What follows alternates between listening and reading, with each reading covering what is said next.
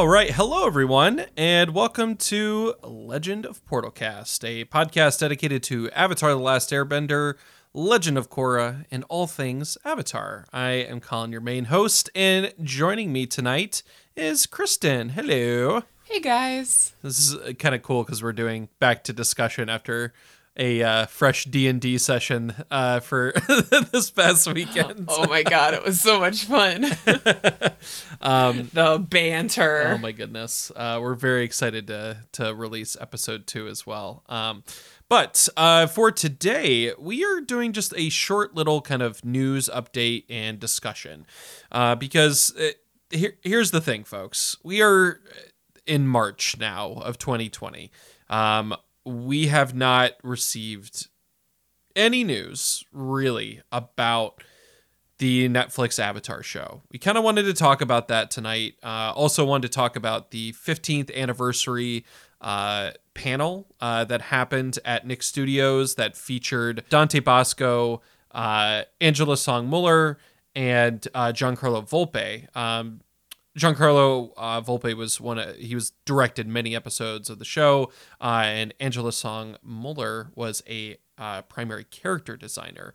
Mike and Brian were there, but the panel was pretty much with those three. Um, so we're going to be kind of talking about that, talking about uh, where things are at for the live action show, and just uh, I don't know thoughts and feelings, and kind of the pulse in the fandom right now. Um, so basically, what we know is, as I said, hardly anything, um, which is just a little bit discouraging. Um, obviously, the last real update that we got, I believe, was back in December. We found out that one of the executive producers uh, was officially signed on, but that was pretty much it. Um, we obviously heard from Marilyn at our sister podcast at Beyond Bending that there was going to be a universal casting call. But the huge contributing factor, I think, to all of this, and it's not being discussed by Netflix or any of the people there, but I think is a lot of the core of this, is the coronavirus. Um, it has obviously shifted a lot of what is happening, especially in the entertainment industry.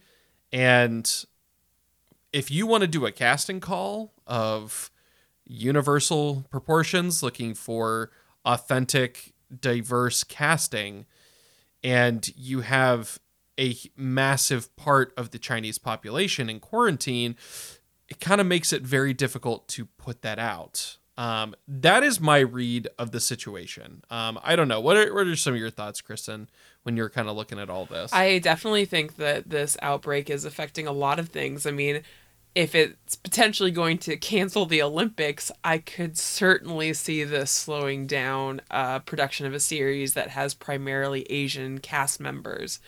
Um, obviously, we could pull from a lot of American population, but at the same time, there are plenty of great Chinese actors who speak English really well, who've studied and known martial arts for either their career or for uh, most of their lives. Obviously, it's a great pool of talent to take from, and it, it does definitely make it extremely difficult.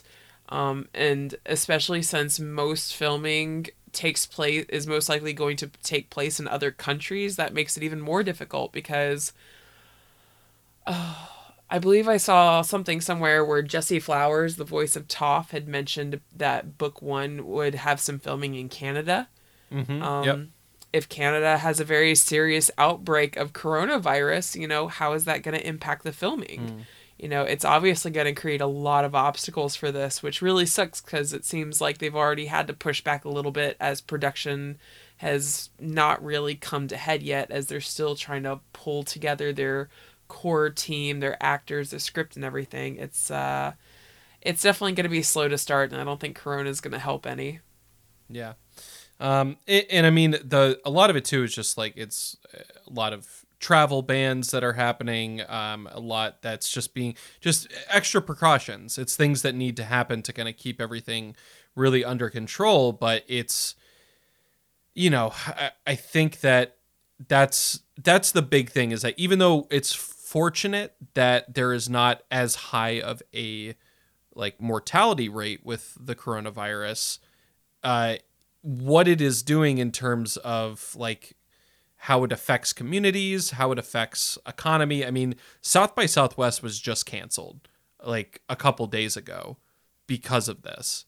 And I you think about all of the people who were going to work there as like event production team members, uh, the artists, the like you know not only like the musical artists but also a lot of the kind of like uh, like street artists and performers, everybody who goes to that, suddenly that is all gone, and that is a massive vacuum um, that a lot of these people who are also in like gig economy, job economy like that are not like they're they're in really dire straits. And the reason I bring that up is that when it comes to film production, a lot of times you are looking for either local talent and local workers to be able to help with your production. And if suddenly you can't pull from a pool of people because certain people are quarantined, or if you can't bring certain people from a specific location because of like limitations like that, it just has this rippling effect. And that's the unfortunate reality about all of this. But it's one of those things where we are speculating, obviously, but we aren't getting really any information. Um, and that's where I, a lot of my own frustration lies. I think more so as a fan. I kind of understand that there's a lot of factors going into it, but it's like, ah, come on, guys. Yeah, I think that's probably generally how a lot of people feel. For the most part, I've kind of pushed it into the back of my head because thankfully there have been a lot of things for me personally to enjoy that have been coming out lately. Um, even though it's been out for a couple of years, we actually just started playing the most recent God of War incarnation. Nice. And I've I got Disney Plus. So I've got all these things distracting me, but I'm pretty sure at some point, like once I've caught up with everything that I'm doing, I'm going to be like, all right, guys, Where's Avatar?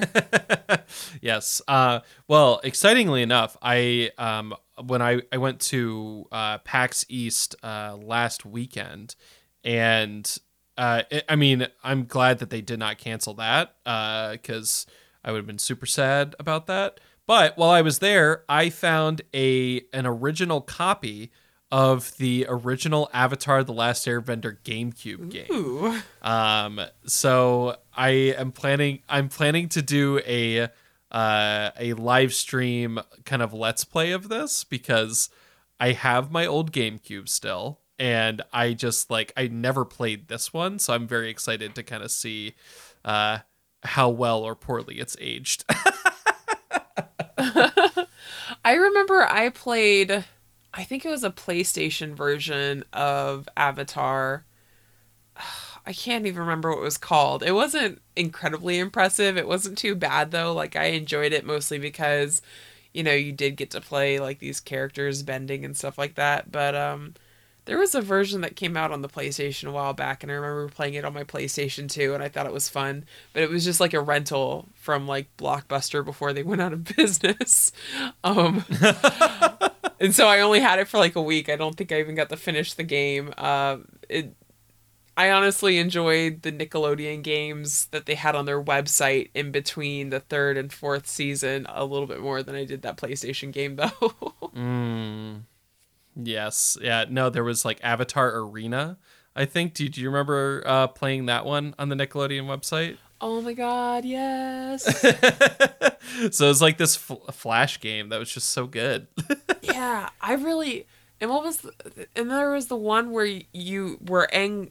It, it was their way of explaining how Aang manages to like salvage the Avatar spirit, and you're going through the game and you're speaking with his past lives and they did that as almost more of a story than a game. Like I'm one of those players. Like I'm heavily invested in the story, which is why the newest God of War is so great for us and other games like that. Like we love stories in our video games. And I remember playing that and Aang is going around and he's talking to like the last four avatars before him and we learned their names because up until that point we just knew like Kyoshi and Roku, um, but it expanded the universe a little bit for us, and I think that's what excited me about it. Is I am such a lore nerd, and it was perfect. Yes. Yeah, it was. Uh, when I did, I think it was like the it was either the search uh, part two or part three with Fran, and she had no idea that that existed, and she was like freaking out when I showed it to her because Oh it was just like, well, the thing was, is like it was such a like content piece of that time, and you know, again, it's just like it was shared on the forums, but like wasn't the, forums don't communicate content anymore. It's all you know via social media now. Um, back in our day, you see, when you had to log on to the forums. I know. And I wonder if you can even play those games anymore as like legacy games because I do remember as a as a total dork back in high school, I used to love playing uh oh what was that show the wild thornberries had an animal Oh. rescue game on nickelodeon Yes. i played it obsessively and then after the show went off the air i think i went back a few years later and they still had it on i don't know if they actually kept the avatar games or not i feel like they didn't but i wish they would because they were amazing Well, when they, I think like when Flash got kind of phased out, that a lot of those games are no longer like compatible. There's people who have done like kind of uh like I don't know, like backdoor boot camps of uh some of those games. Uh just like a lot of the old school like uh, unlike Newgrounds um and like a lot of those websites where you could play the Flash games.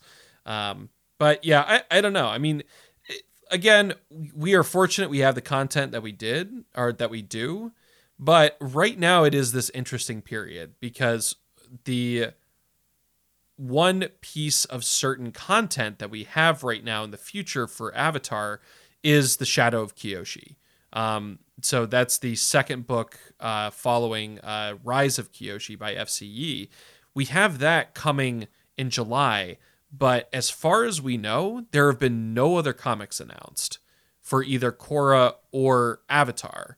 Um, but one of the things I want to talk about was that uh, there was an interview that they did um, with the writer and artist for uh, the latest Korra comics, Ruins of an Empire, and they were saying that they had some stuff planned they couldn't really share, but they're looking to explore different mediums um, and not just like the realm of comics as well. So that kind of makes me wonder, like, okay, what is this? What are they gonna do? And I I feel like there is going to be this surge of content that building up to the show being released because I think that they know that there is such an online strong online community that as long as you kind of build that up and you reinforce it that you're going to have such a massive dedicated viewership for when the show actually drops. So I don't know any any kind of final thoughts on uh, just kind of where we're at right now with uh, with the live series. Any predictions as to when you think we'll we'll be seeing this? Any news or anything? Well, uh, assuming, um, I mean, obviously they things have been pushed back a little bit. They were expecting to be in production um, sooner, and it has not happened yet. But at the same time, they did promise us good quality content, and if I have to wait till 2021 or God forbid 2022 to get amazing avatar content again, I I will wait. I I mean, they gave us the original series, they gave us Korra, they've given us a lot of content in between that has been absolutely phenomenal and fulfilling. And you know, I have faith that they're going to do the best that they can to pull together a truly amazing story for us um, with these characters that's both original and nostalgic. So I think I'm certainly hoping that at the very least we might get a trailer this year. If not, you know, maybe the start of the series at the end of the year. But, you know, I won't hold my breath for the beginning of the series. I am hoping that maybe by summer or fall we'll hopefully get a trailer maybe.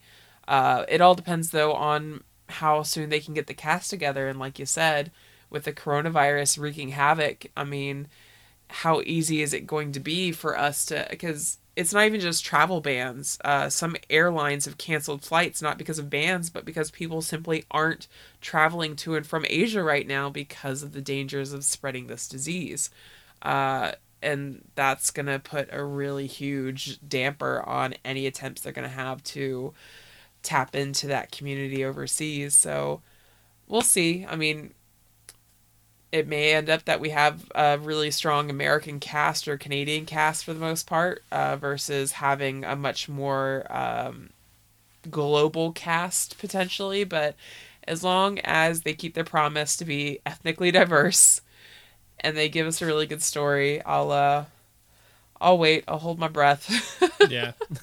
and hope for and hope for something good here in 2020 that's going to assure me of a really amazing series mm. in the next year mm. or so. Yeah, no, I, I, definitely feel the same way. I I have a feeling that uh just based on the way that Mike and Brian are as creators and the the stakes of creating this after the movie that shall not be named.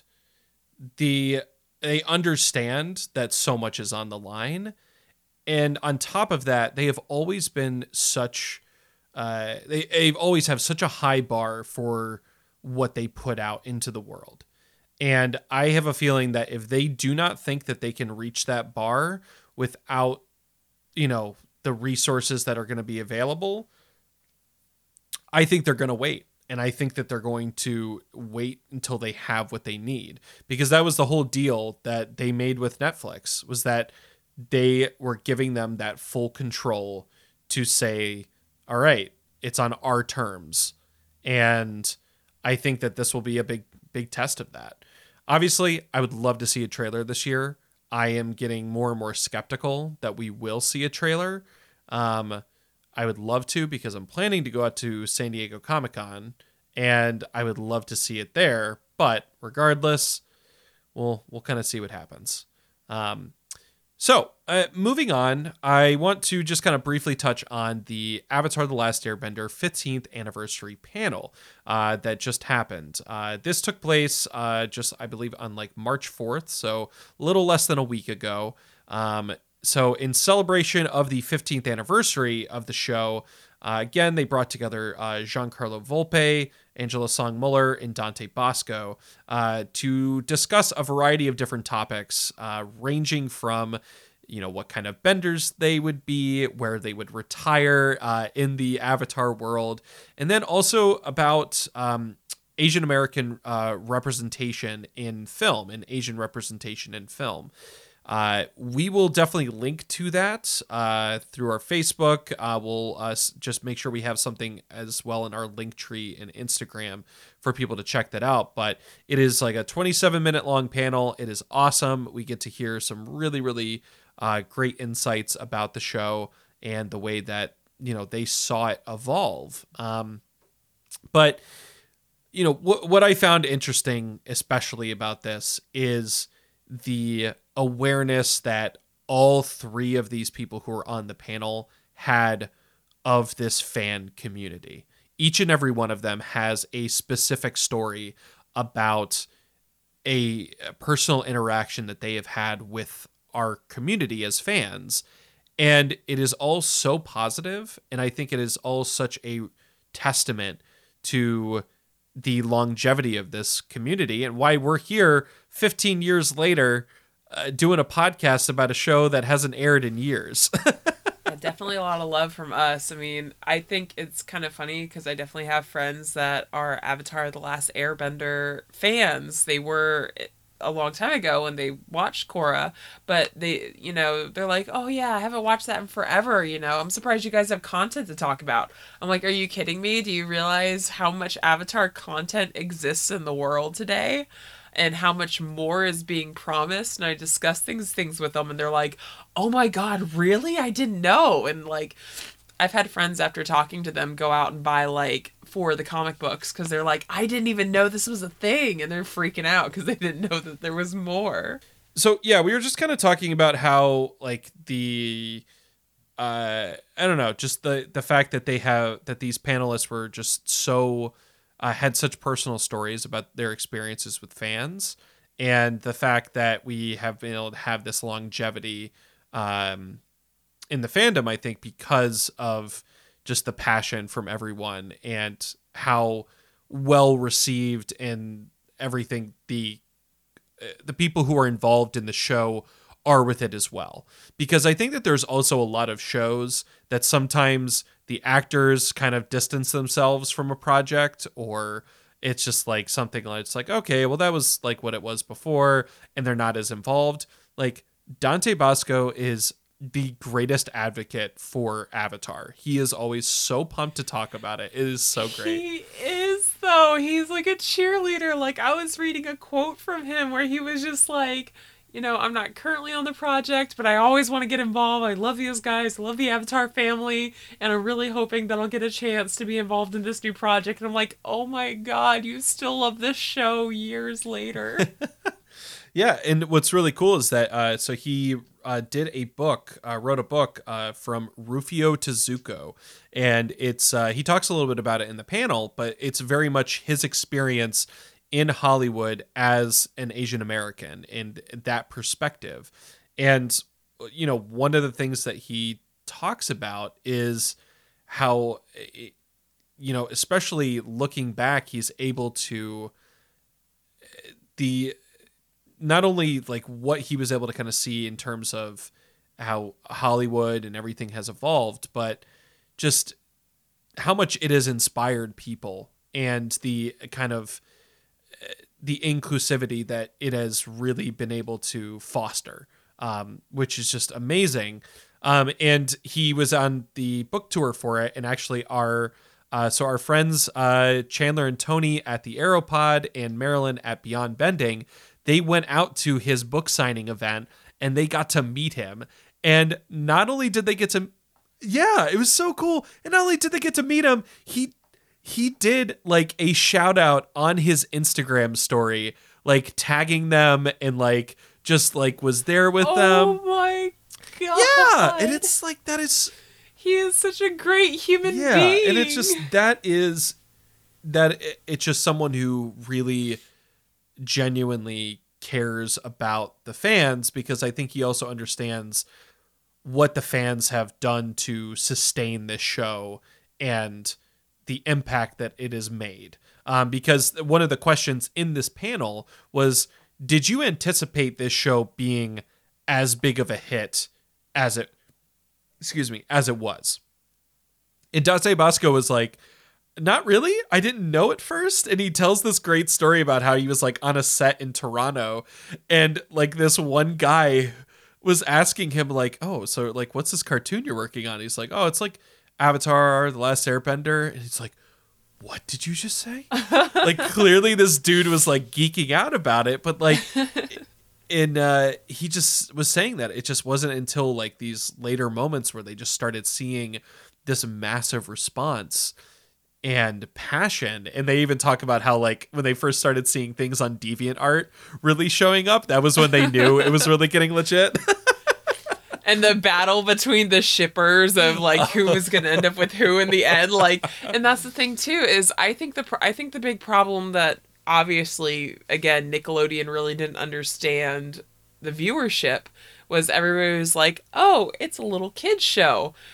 So when you focus only on children watching the show, it may not have seemed really huge until you realize it's the it's the little kids, it's the teenager, it's the parents, like all of us across all these generations were watching and enthralled by this show.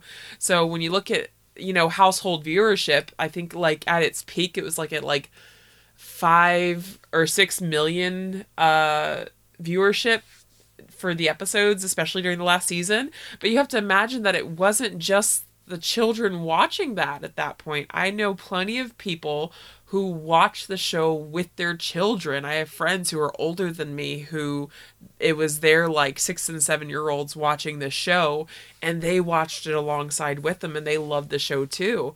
And so, you know, while you know, a lot of statistics are just going to count those kids in the viewership. Uh, I think that the viewership was way higher than anybody anticipated because nobody thought, oh, hey. Because, I mean, it came out when I was a teenager. I watched the show as a teenager, slash, you know, when I was first going to college as a young 20 something. I adored that show and I adored Korra too. And again, like, I was not necessarily targeted viewership, but I was part of the viewership. And so I'm not surprised that Dante was shocked to talk to an adult person about this what's essentially a kids show and to have this person respond and it to shock him because nobody saw it coming during that time. Everybody thought it was just kids. Yeah. No, and, and that's that's truly the beautiful thing about it. And getting back to you know what I was saying before about Mike and Brian's attention to detail and the high bar that they hold themselves to, it is what has resulted in this longevity and the like absolute diverse viewership. Because when a content creator does something that is rooted in so much uh, just passion and research and time and dedication, it's something that even though it might not be appreciated as much or seemingly as much in the moment, it's something that as people return to it again and again, it is going to outlive so much other stuff that kind of uh, burns really bright but just dies out quickly. Um, and you know, one of the things that they uh, talk about in this panel as well is this idea of how how just the show has been able to bring these people together to keep revisiting it. And I always see articles from different like, you know, whether it's like comic book resources or Vice and one of the like always it's just like Avatar was one of the greatest shows ever made. And you look at the comments and it is nothing but everyone being like, "Yes." and it just it was really cool to see these panelists like reflect on that and be able to share their insights where they were during the process, after it, and now years later. Because I don't know, it, it it really resonated with what I have loved about doing this podcast with you guys because it's like they have grown so much since the show came out and it's really cool to see them reflect on it because it, there is so much to talk about with it. There really is, and I it's one of those things where the show just constantly gets like underestimated by everybody, even the fans. You know, it's it's just like how, you know, literally you're just talking about Dante being like, "Oh, I went out to this place and I was shocked that this guy knew the project I was working on." And when I mentioned earlier like my friends who didn't realize that there was more content out, like everybody constantly underestimates how much people love the show and how much people's very avid love and passion for the show has pushed it to produce so much and to help set that high bar. Um, I think that uh, it's it's the best and worst part of Avatar for the most part. Like it is the best part because we have such a great community. It's so broad. It's across the spectrum, and it's I think it's also really great too for Avatar to come out because especially with the coronavirus going on right now, we are seeing a really big surge in both intentional and unintentional uh, discriminatory sentiments towards Asian people. Mm. And Avatar is nothing if not a banner for Asian culture.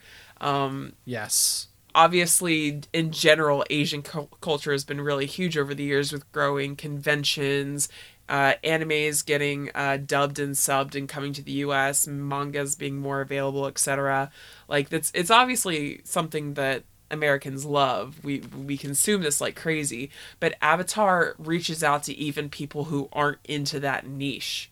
So if you do like the anime niche, Avatar is great. If you don't like the anime niche, Avatar is still great. And so it might be really good that this comes out after this pandemic is you know, settling down because it might be a really great way to kind of remind people of, you know, how beautiful the culture is and how important it is to be kind and be considerate of other people. And I don't know if the current virus outbreak is going to impact the writing or not, but considering how people have been treating the virus after the things I've read in the news, I'm kind of hoping that Mike and Bryan kind of address it in a, you know, in their own way throughout the series. Obviously, it is addressed to some degree because they're always talking about being kind and compassionate to others. But I think we really need it now, and putting an Asian face on it, I think, is going to be pretty symbolic after this whole Corona thing blows over. Mm, I that was I cannot agree with you more. That is, I'm so glad that you brought that up, and it, it, that has been a really, really sad thing to see, um, in terms of just the like you were saying, the intentional and sometimes unintentional racism that comes from that. And again, I think that that's it's obviously something that is going to be circling in their minds as well as they're kind of preparing the schedule and thinking about the release and how they're building out their team. So uh, that is that is such a wonderful positive thought. I I really appreciate you bringing it bringing that up, Kristen. Um, so I think that that pretty much concludes uh, what we were going to kind of talk about uh, talk about today. Um, again, you know, we don't have as much news, but again, we've got the Shadow of Kyoshi coming. Uh, we've got the Shadow of Kyoshi coming later this year, so we have that to look forward to. Um, we have kind of this mysterious, uh, you know, hints at uh, more content in diverse mediums uh, for Avatar and Korra. So we'll kind of see and uh, wait to see what that means. Um, and uh, you know, before we kind of close things out, I also want to do a shout out to. Um, one of our frequent uh, co-hosts and guests, uh, Fran from A Healthy Dose of Fran. She just did a video, also kind of talking about uh, some of her thoughts and predictions about uh, the upcoming live action series. It was very funny because I was thinking about doing this episode anyway, and then she released this video, and I'm like, hey, this uh, this is this is. I feel like this is all a very uh, a congruous time for us to all be talking about this right now. yes. All right. Uh, well, thank you all so much again uh, for listening. Uh, Kristen, thank you so much for joining me uh, for this uh, discussion tonight. Always happy when I can make these things. I always feel sad when I miss them. uh, so remember, folks, you can find us on Facebook and Instagram at Legend of Portalcast. You can find us on Twitter at PortalcastPod. And uh, you can also find us on our website, legendofportalcast.com. Uh, one last announcement. I almost forgot, but I'm glad I remembered. Uh, we are going to be doing a. Uh, it's going to be an Avatar: The Last Airbender slash Legend of Korra character bracket. Uh, so we're partnering up with The Arrow and Beyond Bending, our sister podcast, uh, to basically do a character head-to-head bracket uh, with all of the different characters. Um, we have created a uh, basically it's like a website that you can go to and vote uh, in each of the rounds. Uh, some of them are going to be very easy picks, I think. Some of them are going to be very difficult picks. Uh, so we're going to be we're very excited to uh, kind of introduce that. We'll have more information on our social media. We'll be posting on Instagram, Facebook, and Twitter about that. But keep your eyes peeled. And uh, we will also probably be doing some follow up discussion once uh, the bracket kind of continues. But uh, again, hey, we don't have Avatar content right now. It means we're making our own. We've got that. We've also got our Avatar D&D podcast going and everything. So be sure to check those out. Episode 1 is still up if you haven't seen that last week and uh, be on the lookout for uh, more of the content we got coming down the line. Thank you all so much and uh, for now and until the next time. Let us.